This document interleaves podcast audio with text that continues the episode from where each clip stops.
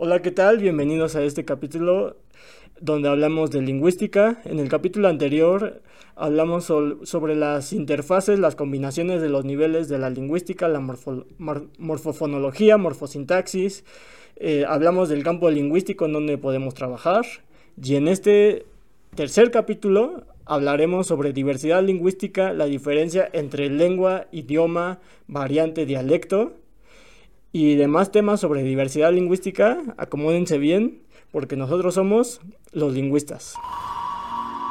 Estás escuchando Los Lingüistas. Ahora eh, estamos presentes en este capítulo.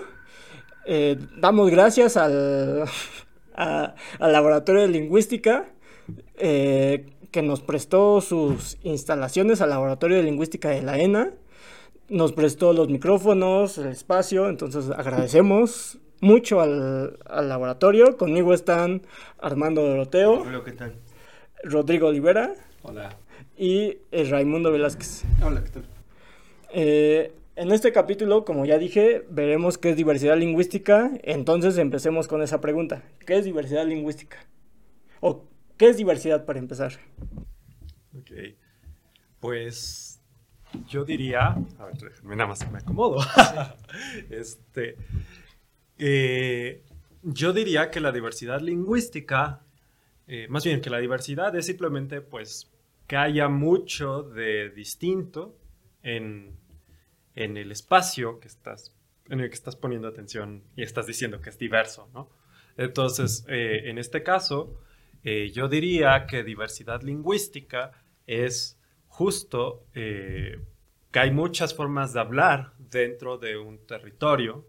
Eh, y esas formas de hablar pueden ser desde pequeñas variaciones que serían un poco menos diversas hasta eh, con una variedad enorme de lenguas. Y entonces ahí diríamos que es muy diverso el territorio del que estamos hablando, como puede ser México o el mundo, lo que querramos. ¿Alguien más? Sí, pues yo diría eh, que la diversidad sería una amplia variedad de algo en particular. En el caso, no sé, de México podemos hablar de diversidad este, cultural, diversidad gastronómica, ¿no? Y ya en Biodiversidad también. ¿Eh? Biodiversidad. Biodiversidad, exactamente, distintos este, tipos de ecosistemas, ¿no? Que, se, que están dentro de un mismo territorio eh, nacional.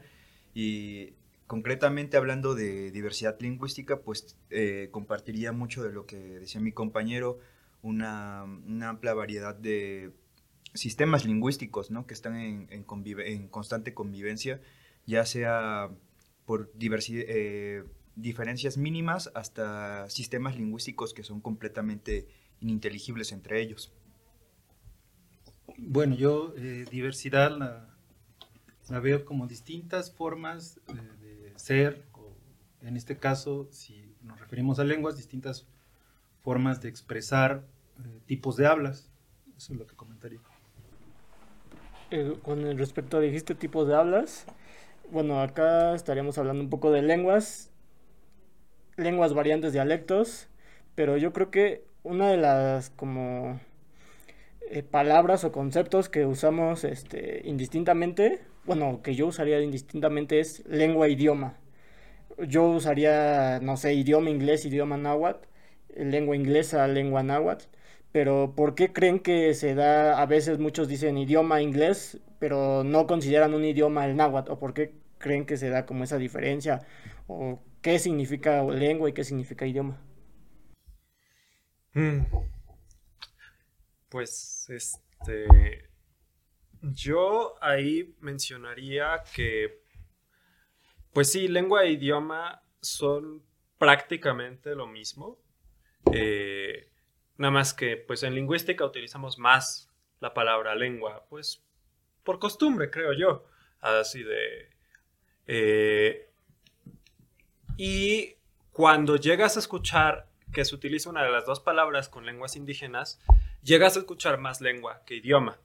Escuchar idioma náhuatl mm, me suena hasta raro, pero eso yo creo que tiene que ver con que los lingüistas fuimos los primeros en poner sobre la mesa que sí son lenguas propias.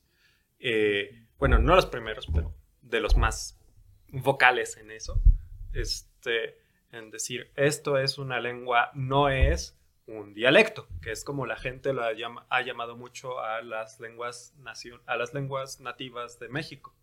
Entonces, eh, creo que eso eh, ha hecho que se prefiera usar el término lengua mm, que el término idioma al referir, y definitivamente cualquiera de los dos es mil veces mejor que el término dialecto para hablar de el náhuatl, el maya o cosas por el estilo.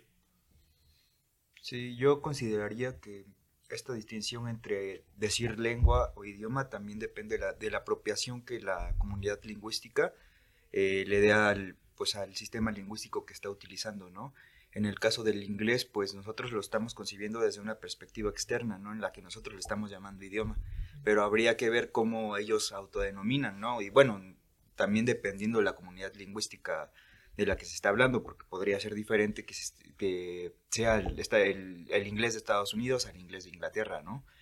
Eh, también yo consideraría que esta noción de idioma tiene que ver con, o tiene un tinte político de por medio, ¿no? Así como de saber delimitar eh, y, el grado de, oficialidad o, el estatuto que tenga cada, cada lengua en, un determinado territorio, ¿no? Creo que iría más por allá, pero eh, también me atrevo a decir que he escuchado a personas que mencionan idioma a las lenguas indígenas. Entonces no, no lo vería como algo extraño completamente, pero eh, sí es verdad que dentro de la lingüística hemos utilizado con mayor eh, constancia el término lengua, ¿no? Para denominar a los sistemas. Bueno, em, creo que la lingüística como disciplina ve a, las distintas formas de habla como lenguas, por, precisamente porque no se quiere meter en esos problemas políticos. Entonces, a todas las formas o todas las variantes de hablas, las puede tratar como lenguas. Pero también para, para un mejor análisis, eh, clasifica eh, a algunas formas de habla como variantes dialectales, dentro de una misma lengua. yo podría comentar eso. Mm, eh, porque de hecho, bueno, ahorita que comentaste variantes, ¿a qué te refieres con variantes dialectales? O sea, yo he escuchado variante y aparte dialecto. O sea, ¿es igual el concepto de dialecto variante o tiene algo diferente? Porque igual con eso de que decía Armando algo político, creo que es, es todavía más común que te pregunten qué dialecto hablas eh, como para referirse a las lenguas indígenas, no tanto qué o qué lengua indígena hablas o simplemente qué lengua hablas.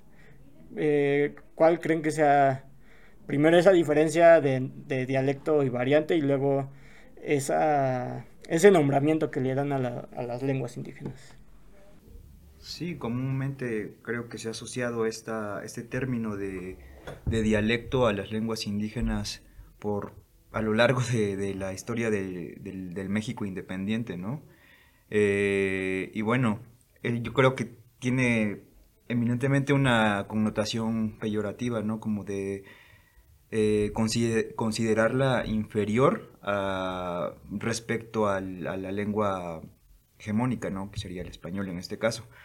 Eh, que recientemente pues se ha tratado de que esta, esta relación que tienen las lenguas, entre estas dos lenguas, eh, pues tenga cierta igualdad, ¿no? O equidad entre, entre ambas, pero pues resulta a veces complicado, ¿no? Incluso a las personas que pues no lo ven como una forma peyorativa, ah, podría resultarles complicado introducir este nuevo, este nuevo término de, lengua, ¿no? Pero eh, dentro de la lingüística nosotros denominamos a una variante dialectal como a una variación de, o la, mm, la manera particular de hablar un sistema lingüístico de una comunidad en concreto. Eso sería una variante dialectal. Pues yo diría también aquí eh, Aquí hemos hablado como de cada quien tiene su forma de habla y los lingüistas tratamos las formas de habla como lenguas. Eh, pues sí, pero obviamente tampoco es como eh, eh, que un lingüista vaya a decir que yo hablo una lengua diferente a Brian simplemente porque hablamos con hablas diferentes, ¿no? O con Armando, sino que podemos formar una familia de hablas parecidas que tienen, mm, que, que todavía se entienden, todavía podemos este, interactuar. Y es por eso, y a esa, a esa diversidad de, eh, de- a todas las eh, hablas que juntas nos permiten eh, hablar, a pesar de que tengamos cambios entre una y otra, es a lo que normalmente llamamos lengua en lingüística. Claro está que también hay, como hemos mencionado, a veces hay situaciones políticas en medio que hacen que dos comunidades teóricamente puedan hablar eh, entre ellas, porque, sí se me- porque todo nos dice que sí se deberían entender, pero por política se niegan a entenderse. Eh, mm, en cambio, eh, aquí en México tenemos este. es por eso que decimos que México es de muchas. Eh, es un territorio con muchas lenguas, porque literalmente alguien que habla náhuatl no puede comunicarse con alguien que habla español si no ha aprendido antes español. Este, entonces.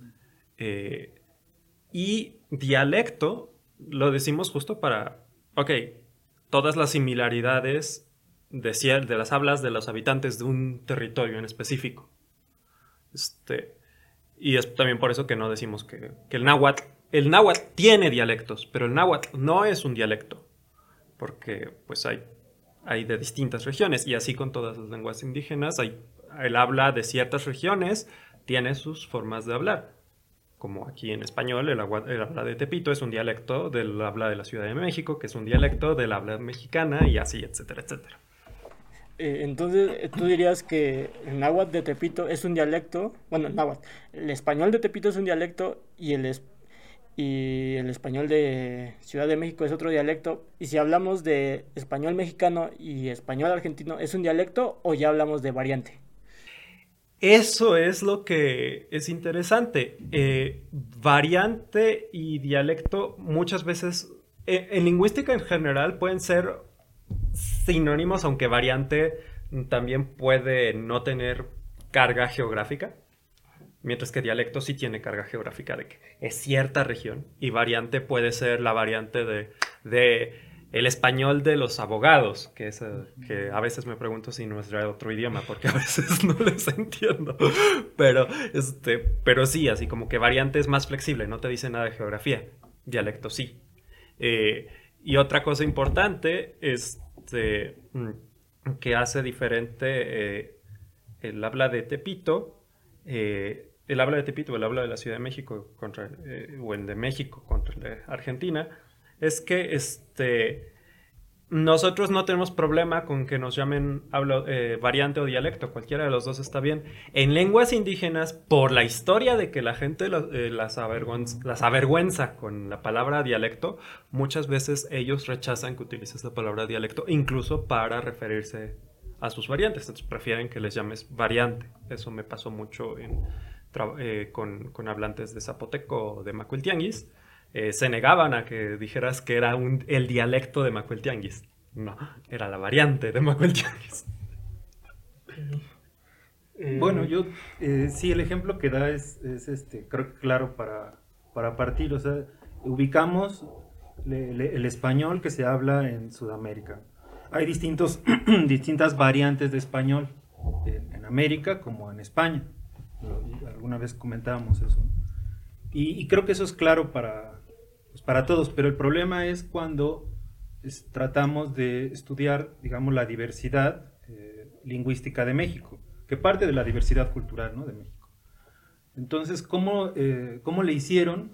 Supongo que fue por los años 50 del siglo pasado, eh, para identificar patrones de semejanza entre distintos tipos de habla, para decir que, por ejemplo, hay determinadas variantes dialectales del zapoteco en Oaxaca, ¿no?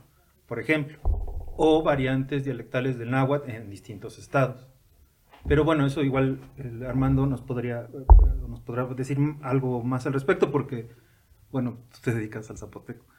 Sí, eh, está buena tu pregunta. Eh, bueno, sí, en el caso concreto de las lenguas zapotecas, podemos hablar primero que es una, una macrofamilia, ¿no? Es una, hay un ancestro común de, de estas lenguas zapotecas, pero todas han diversificado hasta llegar a ser lenguas ininteligibles entre ellas, ¿no? Con algunas deben de tener cierta, cierto entendimiento, ¿no? Eh, por ejemplo, quiero hablar del zapoteco de Cajonos, que se habla en la Sierra Norte, y el zapoteco del Rincón, que igual se habla en la Sierra Norte, y en charlas con distintas personas, tanto de las comunidades de Cajonos como de comunidades del Rincón, me han dicho que sí llegan a entenderse con relativa facilidad, ¿no?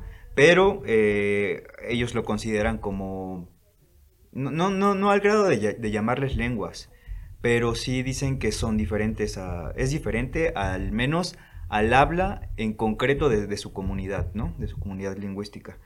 Eh, pero sí, como lo dices, hay eh, distintas variantes dialectales o dialectos dentro de, las lenguas zapotecas y que creo que en, al menos en las lenguas zapotecas se puede acentuar mayor, eh, mayormente la, mm, la diferencia, ¿no? Es mayor la variación que puede haber entre un pueblo y otro pueblo a lo que podría haberse expresado en otras lenguas indígenas que se hablan en México, que tal vez territorialmente están más este, alejadas, pero no hay tanta variación. Bueno, eh, te referiste a inteligibilidad. ¿A, qué, se refiere ese criterio para distinguir hablas? Pues bueno, la, el, es adjetivo, ¿no? Inteligible. Eh, hace referencia al grado de entendimiento que tendrían dos personas nada más eh, para poder comunicarse, ¿no?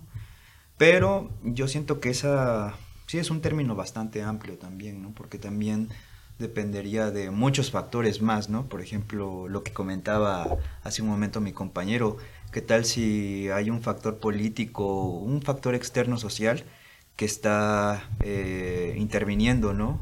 En, este, en este concepto de inteligible, ¿no? Por ejemplo, si hay dos comunidades tienen un conflicto entre ellas y por ese hecho eh, una de las personas pertenecientes a un grupo va a decir que no comprende a las del otro, pues ni qué hacerle, ¿no?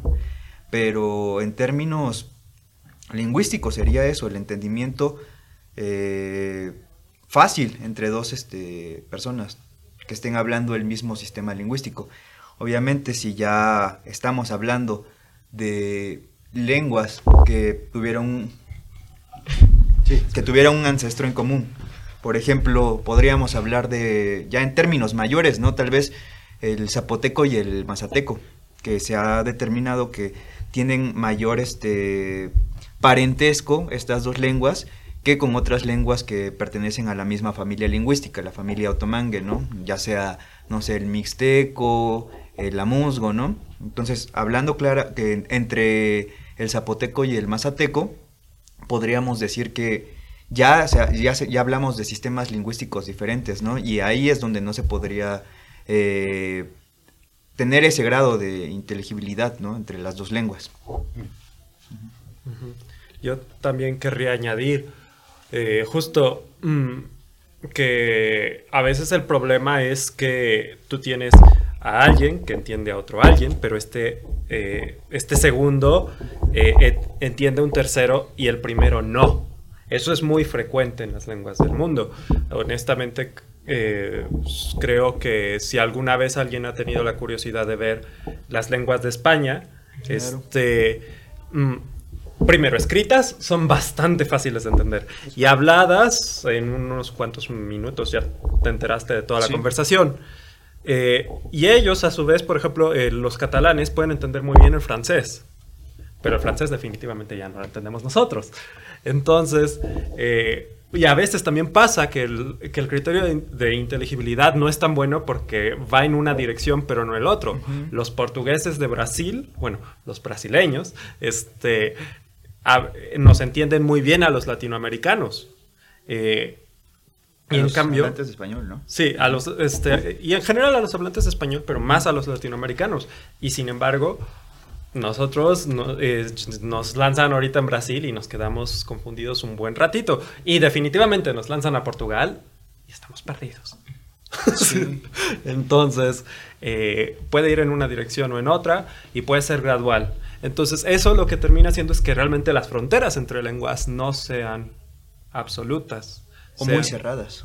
Sí, son este, al fin y al cabo terminan siendo decisiones políticas, que es a lo que estamos volviendo. Siempre termina siendo política. De hecho, diversidad, no podemos hablar de diversidad sin, sin hablar de política del lenguaje. Porque de hecho, en España es, está muy raro su, sus lenguas, porque hay veces donde entra lo político, donde los valencianos dicen que no se entienden con los catalanes y así.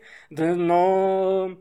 ¿Tú cómo podrías saber la inteligibilidad si, si los valencianos o los catalanes dicen que no hablan la misma lengua, si dicen que no se entienden? Entonces, es un problema muy, muy difícil de entender. Incluso en México, volviendo a México, eh, siento que hay, hay comunidades donde se, nosotros la analizamos y vemos que tienen como las mismas palabras, los mismos sonidos y les preguntamos que si entienden algo y no entienden. Entonces, aquí entra como lo que dice el INALI. Eh, hay 68 grupos lingüísticos o eh, familias lingüísticas y sus 365 variantes. Pero estas 365 variantes podemos considerar todas lenguas propias o variantes. Eh, hay algunas variantes o hay algunas lenguas que podrías considerar como lenguas. ¿Ustedes qué opinan? Mm, Pues yo creo que la solución del INALI fue en cierta forma la correcta de evitar el problema usando otras palabras. Grupos lingüísticos. Así de, eh, y decir variantes del grupo lingüístico por, porque fue como una forma de... Pues estas cosas están agrupadas en ciertas formas. Así de, pero, pero sí, obviamente no es útil porque como, este, eh, regresando al zapoteco, que creo que es el caso más extremo de, de, de esta, de aquí de, de nuestro, este, de, de De México, este, el zapoteco, definitivamente hay variantes del zapoteco que te llaman, ah, y esta es una sola lengua, la gente se, se imagina que es una sola lengua porque es un solo nombre, zapoteco, pero a la hora de la hora no se entiende nada. Este, mm, y también puede pasar el problema inverso, de que tienes dos, lo que, de- lo que decías de Valencia y, y Cat- y- y Cataluña, no es un problema único, nos pasa aquí en México con el Mayo y el Seri, si bien me acuerdo. Creo que sí. Sí, el Mayo y el Seri también tienen ese mismo problema, que, que, que se odian a muerte, no se quieren ver ni en pintura, pero honestamente los ves en un, en un diccionario, en un texto, eh, los escuchas y suenan exactamente igual. Entonces, este, eh, honestamente creo que no podemos, creo que la solución del, del INALI es la correcta de decir grupos. Grupos. Ni siquiera es un tecnicismo. No significa nada para, para un lingüista decir grupos más que conjunto. Así de. Pero era la decisión más correcta políticamente. Y sí, si quieres llamar a cada una de estas variantes dialecto, eh, eh, variantes lenguas, eh, pues si tu criterio lingüístico, formal, te sirve para eso, sí, está bien, yo creo que está bien. Bueno, sí, quizás la, la, la pregunta o lo que se me ocurre es este cuántos criterios hay para agrupar, digamos, este, este, este, distintas variantes de una misma habla sin decir que son de una misma lengua. Entonces la, opción del INALI fue grupo, ¿no? Sí, es un genérico que, que evita peleas ¿no? entre los mismos grupos, ¿no? No le da la razón a nadie, ¿no? Simplemente quizás se, se evi- evita problemas, ¿no? Pero eh, desde la disciplina lingüística, creo que el llamar a todas eh, eh, las variantes como lenguas asumiría que todas tienen el- las mismas eh, las propiedades necesarias como lengua, es decir, que tienen una estructura, funciones, tienen eh, contextos de, com- de comunicación para ser llamadas como lenguas. Entonces, en ciertos casos, la disciplina las asume a las variantes como lenguas, digamos por, por justicia lingüística, no sé cómo le podría llamar. ¿no? Y, y para estudiarlas mejor, pues las, las, las pone como variantes.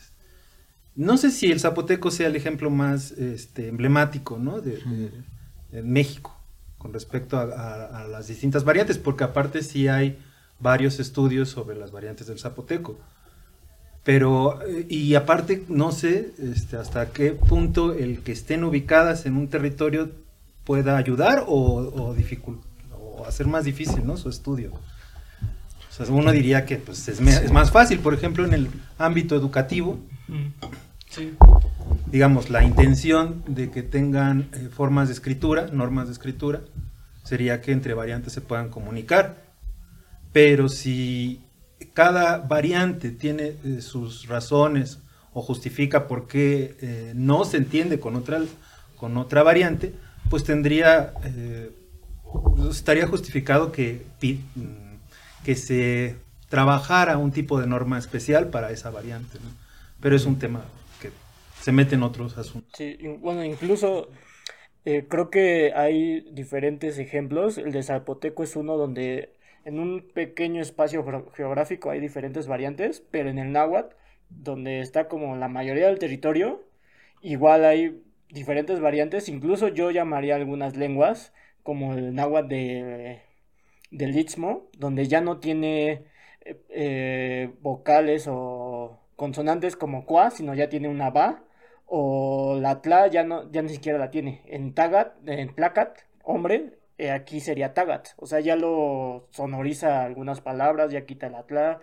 Por- entonces sí hay que en México sí vemos muchos ejemplos donde el zapoteco una pequeña área geográfica, muchas variantes, pero incluso una gran área eh, geográfica, más variantes. Incluso creo que el zapoteco tiene más variantes que el náhuatl, ¿no? Sí, sí, sí. Que el- Tiene más variantes. Y bueno, tampoco me atrevería a decir que es un territorio pequeño, ¿no? Bueno, O sea, a comparación del náhuatl se podría decir que es relativamente más pequeño, pero aún así la variación, por ejemplo, se habla zapoteco en muchas regiones de Oaxaca, ¿no? Desde la Sierra Norte, en la costa, en el istmo, en los valles centrales. Entonces, sí hay mucho territorio, está extendido la- las, las lenguas zapotecas a lo largo del estado oaxaqueño. Incluso ha habido migraciones eh, del siglo pasado a otros estados que creo que ahorita el que recuerdo es, el- es Veracruz, ¿no? Hay, hay zapoteco que se habla en Veracruz. Entonces también tendríamos que ver este tipo de cuestiones. Eh, yo apelo también a esta noción que toma el INALI de agrupación, este, sí es agrupación lingüística, ¿no?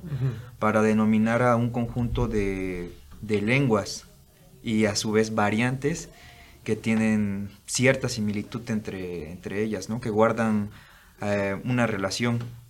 Porque creo que es una forma fácil para poder este esta- para, para poder generalizar y después entrarle ya como a la materia y poder este distinguir las diferencias entre ellas y a partir de ello denominar si son si las vamos a llamar lenguas o variantes de, de una de una lengua Sí, bueno, incluso creo que esa lo, lo de Nali ayuda un poco a saber lo que decía este Ray de la educación para poder mandar maestros o poder mandar materiales de una lengua, una variante, pero creo que eh, a veces esa ayuda es mala porque ha tocado a veces, he sabido veces donde maestros que, que van a enseñar a una comunidad, no sé, de habla náhuatl, el maestro no habla náhuatl, habla eh, otomí, habla otra lengua. Entonces siento que también esa diversidad eh, conlleva algún problema, o conlleva un problema grande en, dentro de la in- educación lingüística en México. Bueno, educación indígena en México. Creo que ese es un gran problema de la diversidad. ¿Ustedes qué piensan sobre eso? Bueno, yo podría solo comentar que eh, dentro de las políticas lingüísticas este, hay dos formas, ¿no? Que es la, que viene de las instituciones oficiales hacia las comunidades o las que nacen de las comunidades. Entonces creo que el INALI está trabajando esa política lingüística que es la que nace de las comunidades. Entonces, de lo que se trata es que las mismas comunidades se organicen y ahí mismo se formen los maestros. Creo que esa es una forma que está trabajando el INALI, que no tiene mucho, ¿no? Tiene poquito. Entonces, apenas está eh, implementando. Puede ser que por eso se den esos casos donde llevan un maestro de otra lengua a, a tratar de enseñar, eh, en este caso, ¿qué era? O sea, eh, ponle náhuatl y Ajá. otomí, pero incluso hay hasta materiales que no son de la variante. Eh, yo he visto que, no sé, eh, quieren enseñar náhuatl de la Huasteca, de donde, donde principalmente yo estudio ahí, eh, pero llevan una variante del centro. Entonces, esa variedad está muy, mm, es muy diferente porque simplemente en el pasado eh, él murió, es en el centro Omic, contra él murió en el- la Huasteca Miji. Entonces, bueno, eso eh, quería entrar un poco al tema eh, para el siguiente capítulo que sería, estaríamos hablando sobre la política del lenguaje con, y con respecto a diversidad li- lingüística, qué problemas conllevan la diversidad a las políticas del lenguaje, la revi- revitalización, la educación indígena. Eh, ¿tienen algo último que comentar eh, para ya para finalizar el capítulo? Pues yo querría decir que eh, mm, está bien lo que hemos dicho, estoy de acuerdo con lo que hemos dicho, pero aún todavía estamos ignorando una parte importante de la diversidad lingüística en México, las lenguas de señas. Y también esas tienen sus retos en el sistema educativo y políticas de lenguaje. Entonces, yo diría, Bueno, también y- hay que manejar. Y entrando al tema que viene después un poco, entonces, este, eh, cuando decimos diversidad lingüística, también estarían las lenguas de señas, ¿no? Ujú. Ya.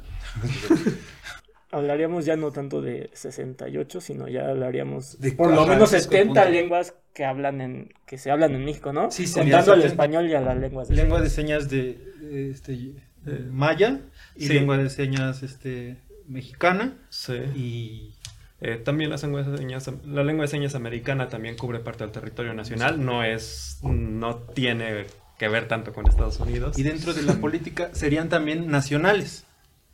Sí, ¿no? Porque dentro del INALI eh, y los derechos lingüísticos, bueno, ese es el tema del siguiente capítulo.